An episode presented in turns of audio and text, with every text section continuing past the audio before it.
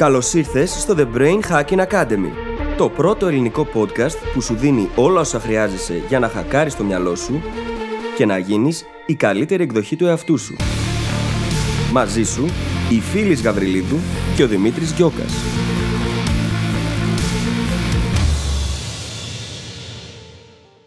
Γεια σου Brain Hacker και καλώς ήρθες σε ένα ακόμα επεισόδιο του The Brain Hacking Academy. Καταρχάς, να σου ευχηθούμε καλή χρονιά. Είναι το πρώτο επεισόδιο της χρονιάς και όχι μόνο αυτό, είναι το επεισόδιο που σηματοδοτεί την επέτειο ενός χρόνου για το The Brain Hacking Academy. Σε ευχαριστούμε πάρα πολύ που ήσουν μαζί μας αυτή τη χρονιά και ευχόμαστε να είσαι μαζί μας και την επόμενη. Στο σημερινό μας επεισόδιο τώρα, επειδή μπήκε και καινούργια χρονιά, μιλάμε για τα New Year's Resolutions, δηλαδή τους στόχους της νέας χρονιάς. Μιλάμε για το γιατί είναι σημαντικά, μιλάμε για το γιατί ο περισσότερος κόσμος αποτυγχάνει σε αυτά, βλέπουμε πώς πρέπει να τα θέτουμε ώστε να αυξάνουμε τις πιθανότητες να τα καταφέρουμε, αλλά και το τι πρέπει να κάνουμε για να βεβαιωθούμε ότι θα τους πετύχουμε. Μάλιστα, προς το τέλος του επεισοδίου θα βρεις και μια τεχνική που μπορεί να σε βοηθήσει να βελτιώνεις γρήγορα τις διαδικασίες σου και να αυξήσεις ακόμα περισσότερο την επιτυχία σου με τους στόχους σου αυτή τη χρονιά. Δεν θα σε κρατήσω άλλο, πρόκειται για ένα πολύ ωραίο επεισόδιο, είναι το πρώτο της χρονιάς και σου ευχόμαστε καλή ακρόαση. Καλησπέρα Δημήτρη. Καλησπέρα, φίλης. Τι γίνεται; Καλά, καλή χρονιά. καλή χρονιά. Πώς πέρασε τις γιορτές; Ήταν πάρα πολύ καλά. Εσύ; Ήσυχα, μου βγήκε πολύ κούραση. Τέλεια. Ήσυχα όμως, γιατί πήγα και στο σπιτάκι μου τώρα πια, οπότε όλα τέλεια. τέλεια. τέλεια. Όπως καταλαβαίνετε, ηχογραφούμε αυτό το επεισόδιο μετά που είχε αλλάξει ο χρόνος. Και σήμερα που βγαίνει αυτό το επεισόδιο, γιορτάζουμε. Ναι.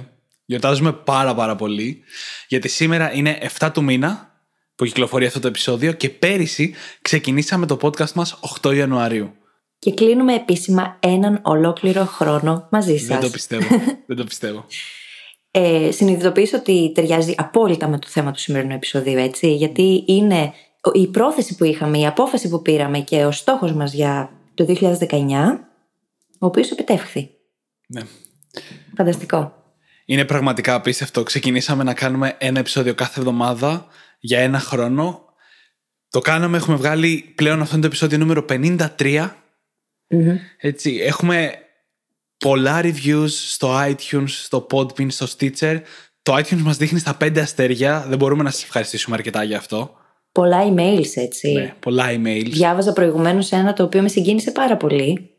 Γιατί μας έλεγε μια Κροάτρια πως η ίδια και η αδερφή της έχουν το podcast πλέον στην καθημερινότητά τους και μάλιστα όσα συζητάμε εδώ ανήκουν στις καθημερινές τους συζητήσεις πλέον.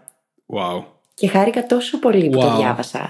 Εν τω μεταξύ, έχουμε καθυστερήσει να απαντήσουμε διάφορα emails, έτσι. Ε, λίγη κατανόηση, γιατί έτρεχε μετακόμιση παράλληλα. Εντάξει, πιστεύω θα μας συγχωρήσουν οι ακροατές μας, γιατί ήταν και γιορτές. Τώρα σιγά σιγά θα κάνουμε catch σε όλα. Και comeback, δυναμικό. Και μιας και συμπληρώσαμε πλέον τον ένα χρόνο από τότε που ξεκινήσαμε το podcast, θέλουμε να κάνουμε ένα δώρο. Θέλουμε να ξεκινήσουμε ένα διαγωνισμό για εσάς, όπου θα μπορείτε να κερδίσετε μερικά πολύ όμορφα δώρα. Δεν θα σας πούμε τώρα όλες τις λεπτομέρειες. Το επεισόδιο αυτό βγαίνει Τρίτη, την Παρασκευή. Πηγαίνετε στο Facebook ή στο email σας για να ενημερωθείτε για το διαγωνισμό, ο οποίος θα ξεκινήσει την Παρασκευή και θα κρατήσει μία εβδομάδα. Οπωσδήποτε, παιδιά, γιατί θα σας κάνουμε μερικά πάρα πολύ ωραία και είναι κρίμα να το χάσετε. Και είναι κάτι που πραγματικά σας χρωστάμε γιατί η στήριξή σας ήταν απίστευτη αυτόν τον ένα χρόνο και mm-hmm. τίποτα από όσα κάνουμε εδώ με τη φίλη δεν θα μπορούσε να έχει γίνει χωρίς εσάς. Εννοείται, εννοείται. Σαν και εσάς κανείς. λοιπόν, εγώ λέω να πάμε στο θέμα μας. Πάμε στο θέμα μας, λοιπόν. Το οποίο είναι New Year's Resolutions. Mm-hmm. Ή αλλιώς στα ελληνικά, στόχοι για το καινούριο έτος. Ναι. Και είναι ακριβώς αυτή τη στιγμή του χρόνου έτσι, που όλοι μας θέτουμε τέτοιους στόχους. Είτε συνειδητά είτε υποσυνείδητα. Είναι οι καινούριε αρχές που αρέσουν πάντα σε όλους μας και για κάποιο λόγο ξεκινάει το καινούριο έτος και μαζί με αυτό ξεκινάμε και εμείς μέσα στην ενέργεια. Έχουμε ξεκουραστεί και λίγο από τις γιορτές και είμαστε μέσα στον ενθουσιασμό και τη διάθεση να αλλάξουμε πράγματα, να πετύχουμε πράγματα. Και μετά από λίγο καιρό κάπως ξεφουσκώνει αυτό το πράγμα τελικά. Ναι. Και γι' αυτό το λόγο θέλουμε να κάνουμε σήμερα αυτό το επεισόδιο. Γιατί αποτελεί θέμα το οποίο απασχολεί πολύ κόσμο οι στόχοι που θέτουμε στην αρχή της χρονια και τελικά πολλές φορές μπορεί να μην επιτυγχάνονται. Ναι, και, και μιας και το πήγες προς τα εκεί, να πω ότι το 90 με το 92% των ανθρώπων και των στόχων της νέας χρονιάς δεν επιτυγχάνονται. Και είναι κρίμα. Γιατί υπάρχει τρόπος να πετυχαίνουμε τους στόχους μας. Και το έχουμε συζητήσει πολλάκι σε διάφορα επεισόδια, τόσο όταν μιλήσαμε για τους smart στόχους, όσο και όταν μιλήσαμε για το stepping stones model. Το συζητάμε πολύ συχνά. Ναι. Τρόπος υπάρχει. Το θέμα είναι ότι πολλές φορές Δημήτρη κάνουμε το εξής. Πάμε και θέλουμε να κατακτήσουμε το Everest χωρίς να έχουμε ανέβει τον Όλυμπο πρώτα καλά-καλά. Ποιον Όλυμπο, ούτε ένα λόφο δεν έχουμε ανέβει μερικές φορές. και θέλουμε να κατακτήσουμε το Everest. Ακριβώς. Ακριβώς. Είναι οι υπερβολικές προσδοκίες. Είναι το να μην έχουμε προσπαθήσει πάνω σε ένα αντικείμενο καθόλου μέχρι σήμερα. Μπορεί απλά να μην έχουμε ασχοληθεί μαζί του, έτσι. Και ξαφνικά να θέλουμε να κατακτήσουμε την υψηλότερη κορυφή. Δεν γινεται Θέλει χρόνο. Και αν δεν δώσουμε στον εαυτό μας τον απαραίτητο χρόνο για τον στόχο, το μόνο που θα κάνουμε θα είναι να μην πετύχουμε το στόχο και να μειώσουμε την εικόνα μας για τον εαυτό μας. Και όχι γιατί δεν είμαστε αρκετά καλοί, όχι γιατί δεν τα καταφέραμε καλά, αλλά μόνο και μόνο γιατί θέσαμε παράλογες προσδοκίες. Ναι, και μετά επειδή αυτές οι παράλογες προσδοκίες με κάποιο τρόπο μας τύχωσαν, πιστέψαμε ότι δεν μπορούμε να τα καταφέρουμε. Ναι. Και τελικά αυτό έγινε μια πολύ ωραία αυτοεκπληρούμενη προφητεία. Επιβεβαιωθήκαμε για άλλη μια φορά ότι α, τελικά δεν το έχω, δεν μπορώ. Και αυτό το δεν μπορώ είναι που κάνει όλη τη ζημιά. Ναι. Είχαμε μιλήσει κιόλας σε παραπάνω από ένα επεισόδιο βασικά για το self-signaling. Το πω mm ό,τι κάνουμε δίνει σήμα στον εαυτό μας το ποιοι είμαστε και το τι είμαστε. Έτσι, οπότε όταν αποτυγχάνουμε κάτι, δίνουμε ένα σήμα στον εαυτό μας ότι το αποτύχαμε. Και ειδικά αν δεν έχουμε το growth mindset, να το πάρουμε αυτό ως ένα μάθημα και κάνουμε την αποτυχία, μάλλον δικιά μας, την εσωτερικεύουμε, τότε απλά δημιουργούμε έναν φαύλο αρνητικό κύκλο. Ναι, και στην ουσία έχουμε πει ότι το self-signaling είναι αυτό που δομεί την ίδια μας την ταυτότητα. Το τι πιστεύουμε εμείς για μας, την ιστορία που λέμε εμείς στον εαυτό μας για τον εαυτό μας. Και από αυτή την ιστορία εξαρτώνται όλα. Αν η ιστορία που λέω για μένα είναι μια ιστορία αποτυχίας και εστιάζω σε αυτό, τότε δημιουργώ τις συνθήκες έτσι ώστε να βλέπω και διαρκώς αποτυχίες γύρω μου. Και χρειάζεται να επέμβουμε εκεί, να αλλάξουμε το self-signaling και την ίδια την ταυτότητα που υπάρχει από πίσω, για να αρχίσουμε να βλέπουμε εκείνα που θέλουμε σαν αποτέλεσμα στις ζωές μας. Συμπέρασμα πρώτο λοιπόν από μέχρι τώρα στο επεισόδιο, πρέπει να είμαστε λίγο φιδωλοί στο τι στόχους θα θέσουμε. Πρέπει να είμαστε ρεαλιστικοί. Είναι πάρα πολύ σημαντικό. Να είναι κατι που μπορούμε να πετύχουμε και που θέλουμε να πετύχουμε κιόλας, έτσι. Ναι, και να ταιριάζει και στην οικολογία μας. Σε όσα υπάρχουν ήδη στη ζωή μας. Γιατί αν ο στόχος που θα θέσω με βγάζει τελείως εκτός και ξαφνικά όλες μου οι σχέσεις υποφέρουν. Γιατί εγώ θέλω να πετύχω τον χύψη οικονομικό στόχο, ας πούμε, ή επαγγελματικό στόχο. Και υποφέρει και η υγεία μου, τότε δεν ταιριάζει στην οικολογία μου, κάνει κακό. Άρα δεν ταιριάζει στο puzzle mm. της ζωής μου. Και καλό είναι να αναθεωρήσω και να δω τελικά τι είναι καλύτερο, τι είναι πιο ρεαλιστικό, πιο εφικτό, έτσι ώστε να αναπροσαρμόσω αυτό που κάνω για να πετύχει κιόλας. Και πίσω από αυτό που λέμε κρύβεται και ένα λάθος που συχνά κάνουμε και δεν το παρατηρούμε. Προσπαθούμε να θέσουμε ένα στόχο, έτσι. Και τον κάνουμε ρεαλιστικό, γιατί το σκεφτόμαστε ότι πρέπει να είναι ρεαλιστικός. Όλα μια χαρά. Και μετά πηγαίνουμε και θέτουμε κι άλλον έναν, κι άλλον έναν, κι άλλον έναν. Και καταλήγουμε να έχουμε τέσσερις στόχους, τέσσερις ρεαλιστικούς στόχους όταν βλέπουμε τον καθένα μόνο του, αλλά όλοι μαζί δεν χωράνε στη ζωή μας. Όχι, και γίνονται ένα ντόμινο το οποίο χρειάζεται ένα, ένα τουβλάκι μόνο να πέσει. Ναι. Για να ρίξει και όλα τα άλλα. Ή αντίστοιχα ένας ωραίος πύργος από τραπουλόχαρτα, για να το οραματιστούμε έτσι και πολύ όμορφα. Ναι. Δεν γίνεται να βάλουμε 15.000 στόχους; Πώς το λέει ο σοφός λαός, δεν χωράνε δύο καρπούζια κάτω από την ίδια μας χάλη. Το αντίστοιχο είναι και εδώ με τους στόχους. Πάνω από τρεις, κάτι δεν πάει καλά. Ακόμα και το τρεις, αν είναι τρεις μεγάλων απαιτήσεων δεν χωράνε. Τώρα, αν, αν ο ένας στόχος είναι να περνάμε περισσότερο χρόνο με την οικογένειά μας και άλλοι δύο είναι εργασιακοί, ναι, μπορεί να χωράνε, γιατί αφορούν κομμάτια της ημέρας. Αλλά πρέπει οπωσδήποτε να βλέπουμε και το πόσο ρεαλιστικό είναι το σύνολο των στόχων που θέτουμε, όχι μόνο καθένας ξεχωριστά.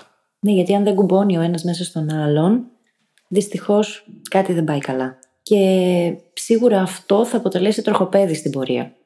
Και δεν το θέλουμε αυτό. Θέλουμε να γίνονται τα πράγματα με τον καλύτερο ιδανικό τρόπο για κάθε έναν από εμάς. Εννοείται, εννοείται. Και πριν προχωρήσουμε παρακάτω έτσι λίγο στο, στη στοχοθεσία μάλλον, θέλω να σχολιάσω κάτι που βλέπω συχνά που πολλοί από εμάς θέτουμε στόχους για τη νέα χρονιά αλλά και πολλοί άλλοι συσσαγωγικά σνομπάρουν τους στόχους για τη νέα χρονιά. Γιατί η αλήθεια είναι ότι τις περισσότερες φορές οι στόχοι για τη νέα χρονιά που πετάμε είναι ευσεβείς πόθη. Και όχι όντως mm-hmm. στόχοι. Λέμε θέλω να μάθω αυτό, ή θέλω να αδυνατήσω, ή θέλω να κάνω το ένα ή το άλλο. Χωρίς κάποιο σχέδιο. Και λόγω των μεγάλων ποσοστών αποτυχίας, πολλοί λοιπόν, όπως είπα, τους σνομπάρουν ελαφρώς. Αλλά ούτε αυτό το άκρο είναι σωστό. Κατά τη γνώμη μου τουλάχιστον, έτσι. Γιατί αν δεν βάλουμε κάποια πηξίδα για το προς τα που θέλουμε να πάμε, τότε απλά θα γυρνάμε γύρω-γύρω και θα κυνηγάμε την ουρά μας. Πόσο μου άρεσε αυτή η εικόνα που έφτιαξες τώρα. Και θα το ξαναπούμε και αργότερα στο επεισόδιο, αλλά εγώ αυτό που λέω είναι ότι πάντα χρειαζόμαστε ένα στόχο για πηξίδα, για να έχουμε κάπου να κατευθυνόμαστε, ανεξαιρέτως με το αν δεν ασχολούμαστε με τον ίδιο το στόχο στην καθημερινότητα ή αν κάνουμε ένα κάρο άλλες διαδικασίες για να τον κάνουμε πιο επιτεύξιμο. Μα χρειάζεται. Αν δεν κοιτάς εκεί που θέλεις να πας, θα πας εκεί που κοιτάς. Και είναι κρίμα, γιατί αν δεν έχουμε κάποιο συγκεκριμένο σημείο στο οποίο κατευθυνόμαστε, απλά θα μας πηγαίνει η ζωή εκεί που θέλει. Και τότε είναι που δεν έχουμε κανέναν έλεγχο. Και αυτό δεν σημαίνει ότι μπορούμε να ελέγξουμε τα πάντα γύρω μας έτσι, αλλά μπορούμε να ελέγξουμε τον εαυτό μας και την ίδια τη συμπεριφορά μας απέναντι στα πράγματα. Και αυτό είναι που θα κάνει μετά και όλη τη διαφορά. Οπωσδήποτε.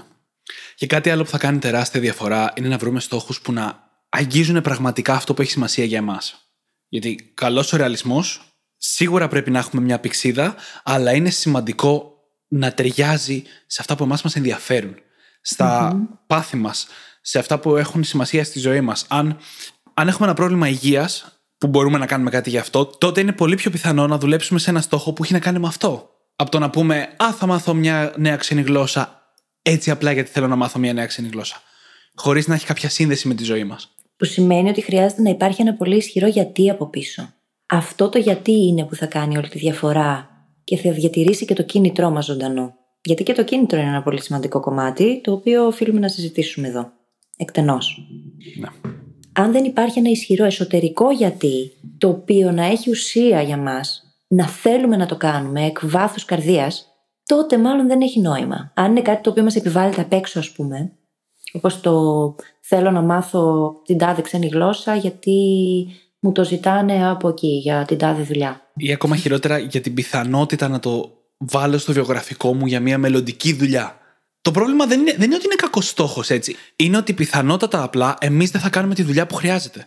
Θα ασχοληθούμε δύο εβδομάδες και μετά θα το παρατήσουμε. Αυτό είναι ναι, το πρόβλημα. Γιατί αν δεν είναι κάτι το οποίο μας ολοκληρώνει, μας γεμίζει, γιατί υπάρχει εσωτερική πρόθεση πολύ βαθιά, το κίνητρο θα χαθεί κάποια στιγμή. Είναι δεδομένο. Συμβαίνει σε όλους μας και αυτός είναι και ο λόγος που αποτυγχάνουν κατά τόσο μεγάλο ποσοστό οι περισσότεροι στόχοι του νέου έτους ή γενικότερα έτσι, γιατί δεν αφορά αυτό μόνο τους στόχους του mm-hmm. νέου έτους, το ποσοστό. Ναι, ναι. Ναι, και μια ερώτηση που παίρνω συχνά όποτε μιλάω για αυτά τα θέματα είναι τι συμβαίνει αν δεν ξέρω τι με ενθουσιάζει; Τι συμβαίνει αν δεν ξέρω που είναι το πάθος μου ή τι έχει μεγάλη σημασία για μένα; Και αυτό το ακούω συχνά για τα επαγγελματικά. Σε αυτές τις περιπτώσεις προτείνω οπωσδήποτε να πάτε να ακούσετε τα επεισόδια για το πώς να βρεις τι θέλεις να κάνεις και ακόμα πιο σημαντικά το πολύ πρόσφατο επεισόδιο για το Stepping Stones μοντέλο είναι ακριβώς οι έννοιες σε αυτά τα δύο επεισόδια που θα σας βοηθήσουν να βρείτε τι να κάνετε όσο ψάχνετε τι θέλετε να κάνετε και να εξελιχθείτε ταυτόχρονα. Δημήτρη, μια και συζητάμε τόσο ωραία για τους στόχους του νέου έτους, δεν μου είπες ποιοι είναι οι δικοί σου. Προσπαθεί να ψαρέψει κάτι, να ξέρετε. να ξέρετε, προειδοποιώ. Θα πω ξανά αυτό που είπα την προηγούμενη εβδομάδα, ότι ετοιμάζω κάτι πάνω στην αναβλητικότητα Mm-hmm. Ασχολούμαι ήδη γεμάτους δύο μήνες τώρα και παραπάνω στην πραγματικότητα, αλλά θα πάρει και ένα πολύ μεγάλο κομμάτι του 2020. Οπότε αυτός είναι ο ένας στόχος μου για το 2020, να δουλέψω πάνω σε αυτό. Και θέλω να ασχοληθώ και λίγο περισσότερο με το σώμα μου αυτή τη χρονιά. Δηλαδή, αυτό σημαίνει Εδώ διατροφή, και διατροφή γυμναστική. Θέλω να ασχοληθώ λίγο περισσότερο με το σώμα μου και αυτή την περίοδο είμαι στο στάδιο που σχεδιάζω τη διαδικασία για να το κάνω αυτό κάτι επιτεύξιμο και όχι ευσεβή πόθο. Κοίτα, αυτό το στόχο τον έχω και εγώ τώρα, γιατί το έχω παραμελήσει εδώ και αρκετό καιρό. Βέβαια, οι συνθήκες δεν βοηθούσαν πάρα πολύ. Και μέσα σε όλα, ένας από τους στόχους μου είναι και αυτό που σου είπα πριν, ότι θα γίνεις στο καινούριο σπίτι. Ναι. Έλεγα στον Δημήτρη πριν ξεκινήσουμε την ηχογράφηση ότι θα γίνεις στο σπίτι του Νέρτ το πανηγύρι. ναι, κατά λέξη το είπε, έτσι. Γιατί έχω ένα σωρό βιβλία τα οποία τα έχω αγοράσει, είναι στο τάμπλετ μου και δεν έχω καταφέρει ακόμα να ξεκινήσω να διαβάζω όπως διαβάζω με σημειώσεις και με όλη αυτή τη διαδικασία που μου αρέσει πολύ να κάνω. Οπότε ένας από τους στόχους μου είναι αυτός, γιατί από εκεί έρχεται η εξέλιξη.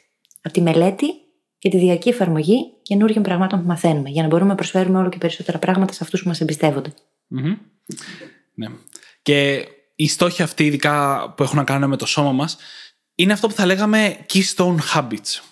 Είναι συνήθειες και στόχοι οι οποίες θα μας βοηθήσουν να αποδώσουμε καλύτερα και σε όλα τα υπόλοιπα κομμάτια της ζωής μας. Το ίδιο είναι και αυτό που είπες μόλις με το διάβασμα των βιβλίων στο καινούργιο σπίτι οπουδήποτε, έτσι. Το, η πρόσληψη γνώσης, η επεξεργασία της είναι όλες αυτές συνήθειες που μπορούν να μας βοηθήσουν να γίνουμε καλύτεροι σε όλα τα κομμάτια της ζωής μας. Οπότε, αν βρίσκεστε σε ένα σημείο που δεν σας έρχεται κάτι συγκεκριμένο, διαλέξτε μια τέτοια Ένα τέτοιο resolution για το 2020. Ένα keystone habit. Και από εκεί ξεκινούν όλα έτσι, γιατί μέσα από αυτό είναι πολύ πιθανό να ανακαλύψετε και άλλα πράγματα μετά. Α πούμε, σκέψου ότι αυτή τη στιγμή στο νέο χώρο που διαμορφώνω υπάρχει αναγνωστήριο, βιβλιοθήκη με χαλί κάτω και μαξιλάρες και τραπεζάκι. Και εκείνη η γωνιά είναι και η γωνιά του διαλογισμού. Αχ, τι ωραία. Ζήλεψα λίγο εδώ. Γιατί μπορούμε να βάλουμε και το χώρο να μας βοηθήσει. Και αυτό το έχουμε συζητήσει στο παρελθόν. Επειδή ο εγκέφαλος απλά προγραμματίζεται, σημαίνει ότι και ο ίδιος ο χώρος, εκεί που θα πάω και θα κάτσω, για παράδειγμα, συμβολίζει κάτι πολύ συγκεκριμένο και με βάζει σε mode πολύ συγκεκριμένο. Αν εδώ λοιπόν εγώ μελετάω και διαβάζω ή διαλογίζουμε, με το που θα πάω να κάτσω εκεί, το μυαλό μου ξέρει αυτό με το τι πρέπει να κάνει. Να. Και δεν χρειάζεται να το σκεφτώ και πολύ. Η μόνη απόφαση που πρέπει να πάρω είναι να πάω να κάτσω σε εκείνο το σημείο. Ξέφυγα όμως τώρα, το ξέρω. Βοηθάνε όλα Ναι αυτά και τα όχι. πράγματα βέβαια στο. Ξέφυγες και δεν ξέφυγες. να Γιατί πετύχουμε. Ξέφυγες και δεν ξέφυγες, γιατί αυτό με το περιβάλλον είναι ένα πολύ σημαντικό κομμάτι του πώς να κάνεις τη δουλειά για το στόχο. Έτσι και προχωρώντας λίγο παρακάτω εδώ, όταν θέλουμε να πετύχουμε ένα στόχο, πρέπει να εστιάζουμε στη διαδικασία. Νομίζω το έχουμε ξανασυζητήσει αυτό. Δεν Πολλές πρέπει να φορές. εστιάζουμε στο προϊόν, στο στόχο, στο πόσο μακριά είμαστε από αυτόν. Γιατί τότε το μόνο που βλέπουμε κάθε στιγμή είναι το κενό ανάμεσα στο που είμαστε και στο που θέλουμε να φτάσουμε.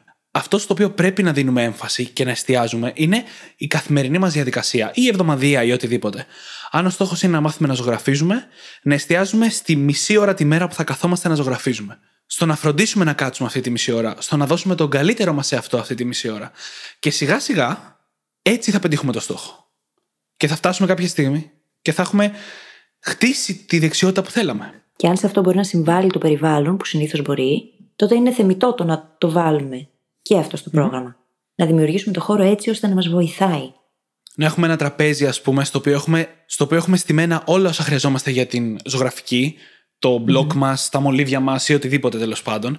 Και το μόνο που έχουμε να κάνουμε για να ξεκινήσουμε αυτό το μισάωρο προπόνησης είναι να κάτσουμε, να πιάσουμε το μολύβι και να αρχίσουμε. Πόσο πιο πιθανό είναι να το κάνουμε αυτό από το να τα έχουμε καταχωνιασμένα σε ένα σιρτάρι και να πρέπει να τα βγάλουμε, να τα στήσουμε και να τα ξαναμαζέψουμε στο τέλος κάθε φορά. Και αυτό είναι το πιο απλό πράγμα που μπορούμε να κάνουμε με το περιβάλλον μας για να μας βοηθάει, έτσι.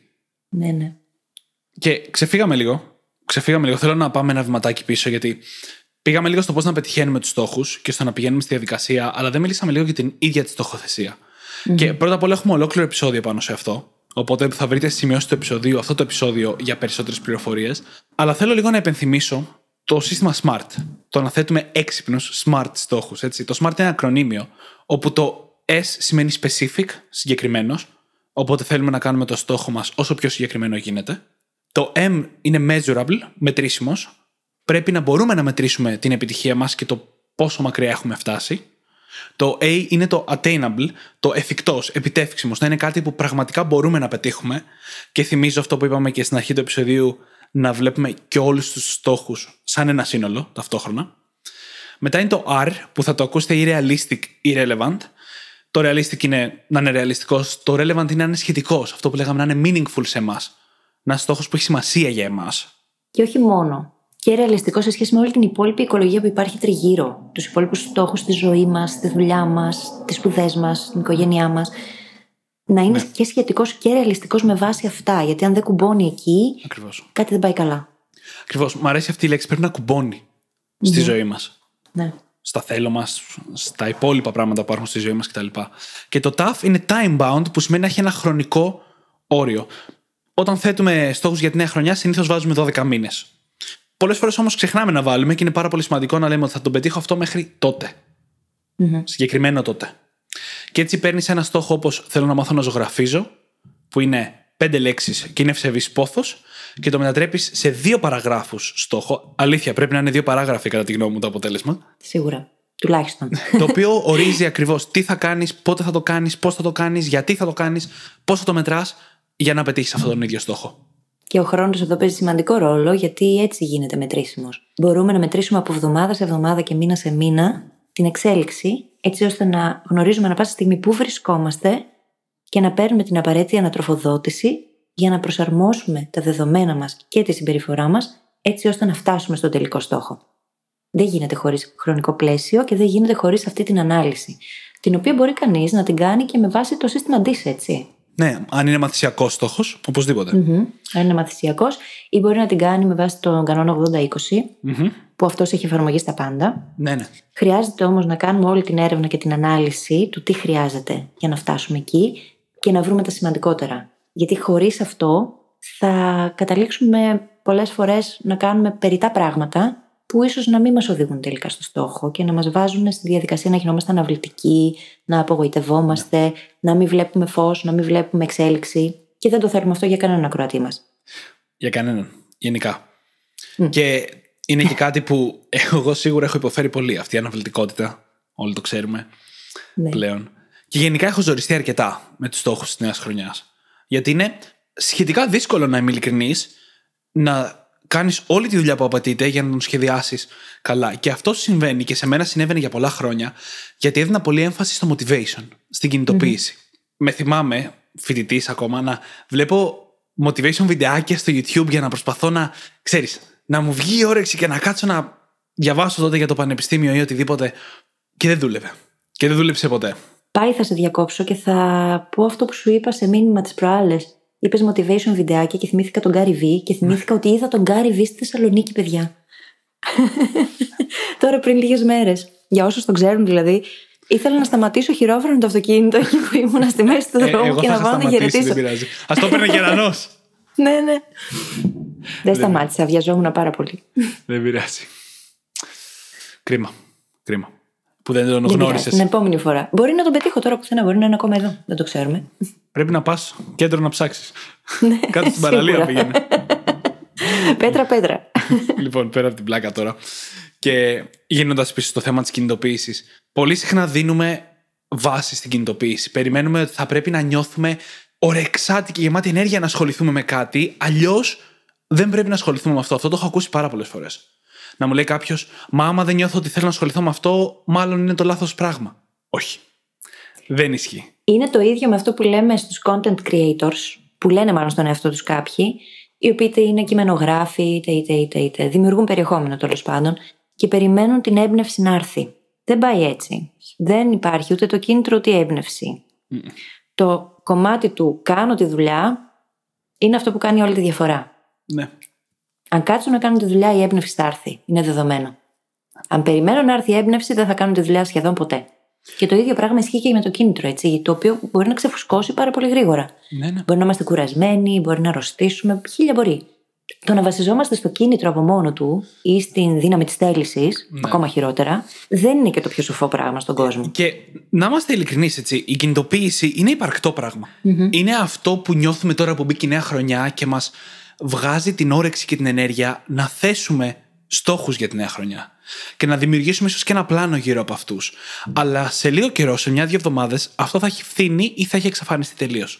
Και όταν η κινητοποίηση φεύγει, εμείς έχουμε στήσει ένα πλάνο, πολύ σημαντικό βήμα, χάρη στην κινητοποίηση, αλλά χρειαζόμαστε συστήματα και διαδικασίες για να κάνουμε τη δουλειά για αυτό το στοχο Όχι κινητοποίηση. Οπότε η κινητοποίηση είναι απαραίτητη για να ξεκινήσουμε, αλλά δεν έχει καμία δουλειά στο να συνεχίσουμε.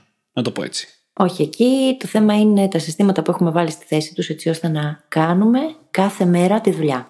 Ό,τι και αν σημαίνει αυτό. Είτε για πέντε λεπτά είτε για δύο ώρες, ανάλογα με το στόχο και το πώς το έχει οργανώσει ο καθένας. Το θέμα είναι όμως να καθόμαστε εκεί και να κάνουμε τη δουλειά. Αυτό κάνει όλη τη διαφορά για οποιονδήποτε στόχο. Και ο λόγος για τον οποίο αποτυγχάνουν 92% των στόχων που μπαίνουν είναι αυτό. Το ότι βασιζόμαστε καθαρά και μόνο στην ίδια την κινητοποίηση και το κομμάτι της οργάνωσης, ίσως να μην το έχουμε κάνει και πολύ καλά εξ αρχής, που αυτό είναι που μας γλιτώνει πολύ χρόνο.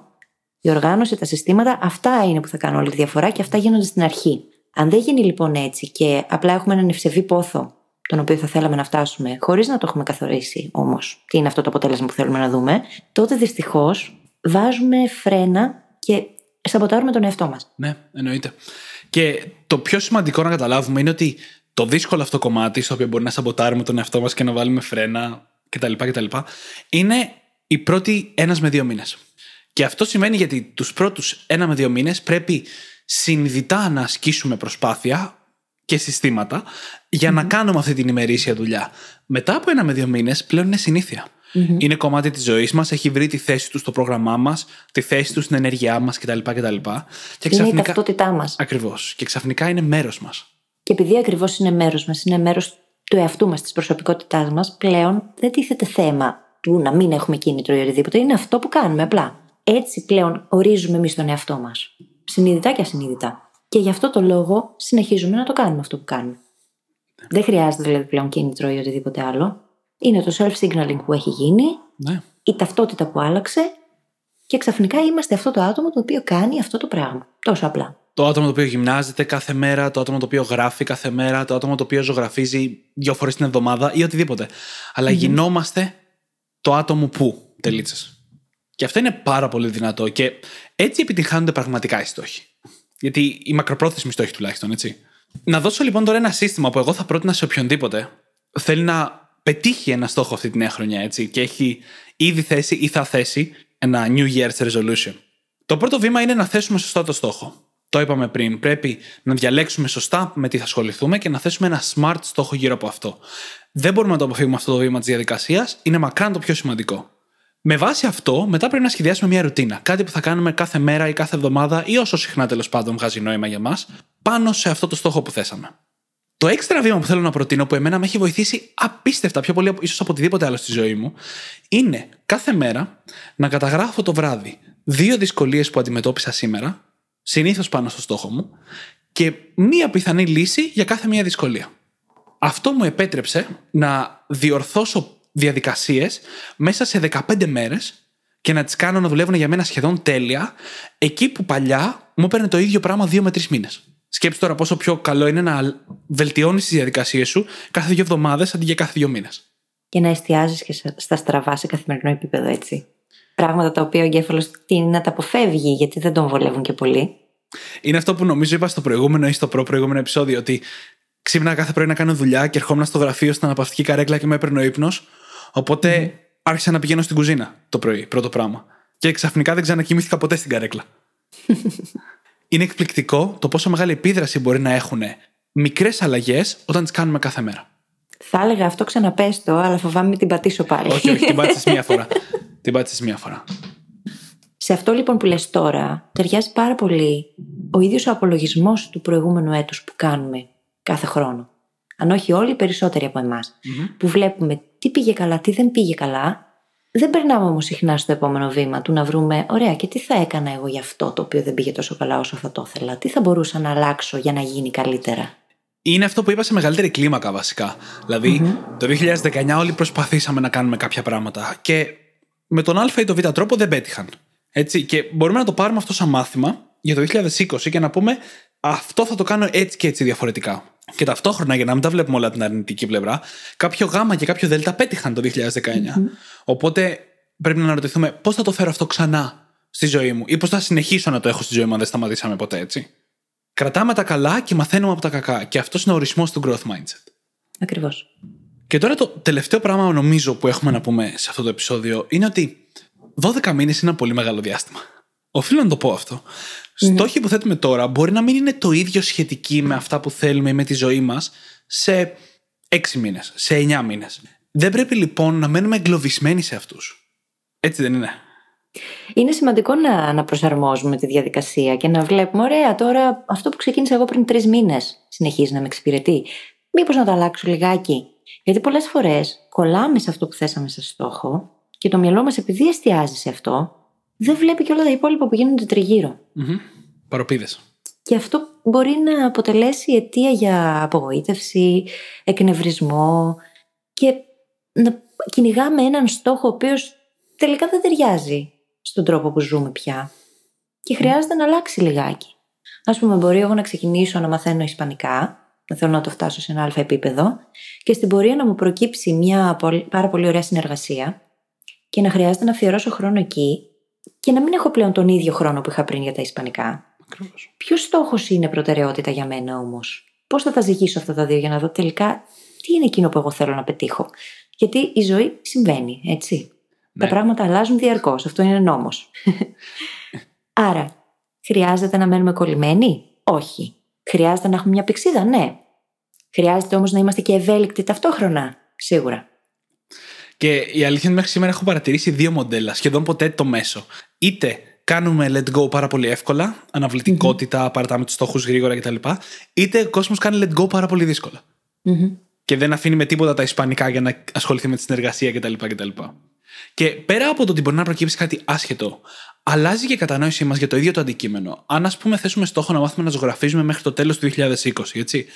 Και ορίσουμε το στόχο με έναν αλφα τρόπο. Σε τρεις μήνες από τώρα ή σε έξι μήνες από τώρα, θα ξέρουμε τόσα παραπάνω για τη ζωγραφική, που μπορεί να πρέπει απλά να αλλάξουμε το στόχο, ακόμα και στο ίδιο αντικείμενο. Μπορεί να ήταν υπερβολικό αυτό που θέσαμε, μπορεί να ήταν πολύ εύκολο, μπορεί να είναι σε ένα στυλ που δεν μας αρέσει πια, ή μπορεί να ανακαλύψαμε κάτι άλλο. Πρέπει πάντα να είμαστε διατεθειμένοι να προσαρμοστούμε. Τίποτα δεν είναι χαραγμένο σε πέτρα. Και είναι αυτό ναι. ένα από τα πολύ μεγάλα μειονεκτήματα της στοχοθεσίας. Mm-hmm. Και όπως έχουμε ξαναπεί, δεν είμαστε δέντρα. Μπορούμε να μετακινηθούμε από εκεί που είμαστε. δεν θα μας πει κανείς τίποτα. Εκτός από εμάς τους ίδιους. Βασικά και να μας πούνε αν αυτό που θέλουμε εμείς και αυτό που ταιριάζει στη ζωή μας σημαίνει ότι πρέπει να μετακινηθούμε, θα το κάνουμε. Και θα πάρουμε την ευθύνη. Αν όμως αυτό χρειαζόμαστε εμείς για να εξελιχθούμε, να πετύχουμε αυτά που θέλουμε, χρειάζεται να γίνει. Οφείλουμε να το κάνουμε. Ναι, εμείς έχουμε την απόλυτη ευθύνη. Πρώτα απ' όλα, γιατί εμείς έχουμε την απόλυτη ευθύνη, αλλά και για τους άλλους γύρω μας. Θυμάστε, νομίζω στο προηγούμενο επεισόδιο ήταν, που λέγαμε ότι το να δουλεύεις στη ζώνη ιδιοφυα σου δεν είναι δώρο μόνο για σένα, αλλά είναι δώρο και για όλους γύρω σου. Ναι, ναι. Και οφείλουμε να βρούμε τον τρόπο να λειτουργούμε μέσα σε αυτήν, ναι. γιατί αυτό είναι το δώρο προς τον εαυτό μας και τον υπόλοιπο κόσμο. Και με αυτό νομίζω μπορούμε να κλείσουμε σιγά σιγά το επεισόδιο. Όχι. Θέλουμε να σας ευχηθούμε μια πάρα πολύ καλή χρονιά, γεμάτη επιτυχίες.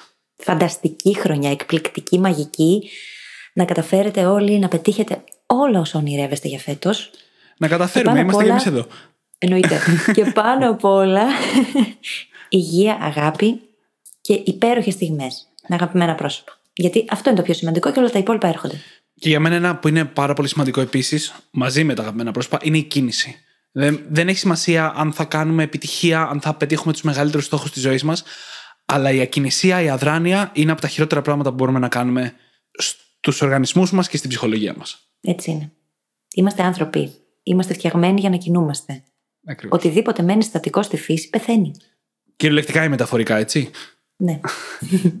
λοιπόν, μπορείτε όπως πάντα να βρείτε τις σημειώσεις του επεισοδίου μας στο site μας, στο brainhackingacademy.gr. Και να πάτε σε όποια εφαρμογή podcast έχετε βρει και μας ακούτε, Podbean, Stitcher, Spotify, iTunes, να μας αφήσετε εκεί ένα φανταστικό πεντάστερο review, γιατί έτσι βοηθάτε το podcast να ανέβει, την παρέα μας, των Brain Hackers, να γίνει ακόμα μεγαλύτερη και πάνω απ' όλα μας κάνετε πολύ πολύ χαρούμενους.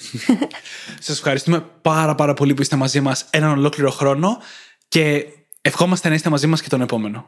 Καλή συνέχεια. Είστε μαζί μας και τον επόμενο. Καλή συνέχεια.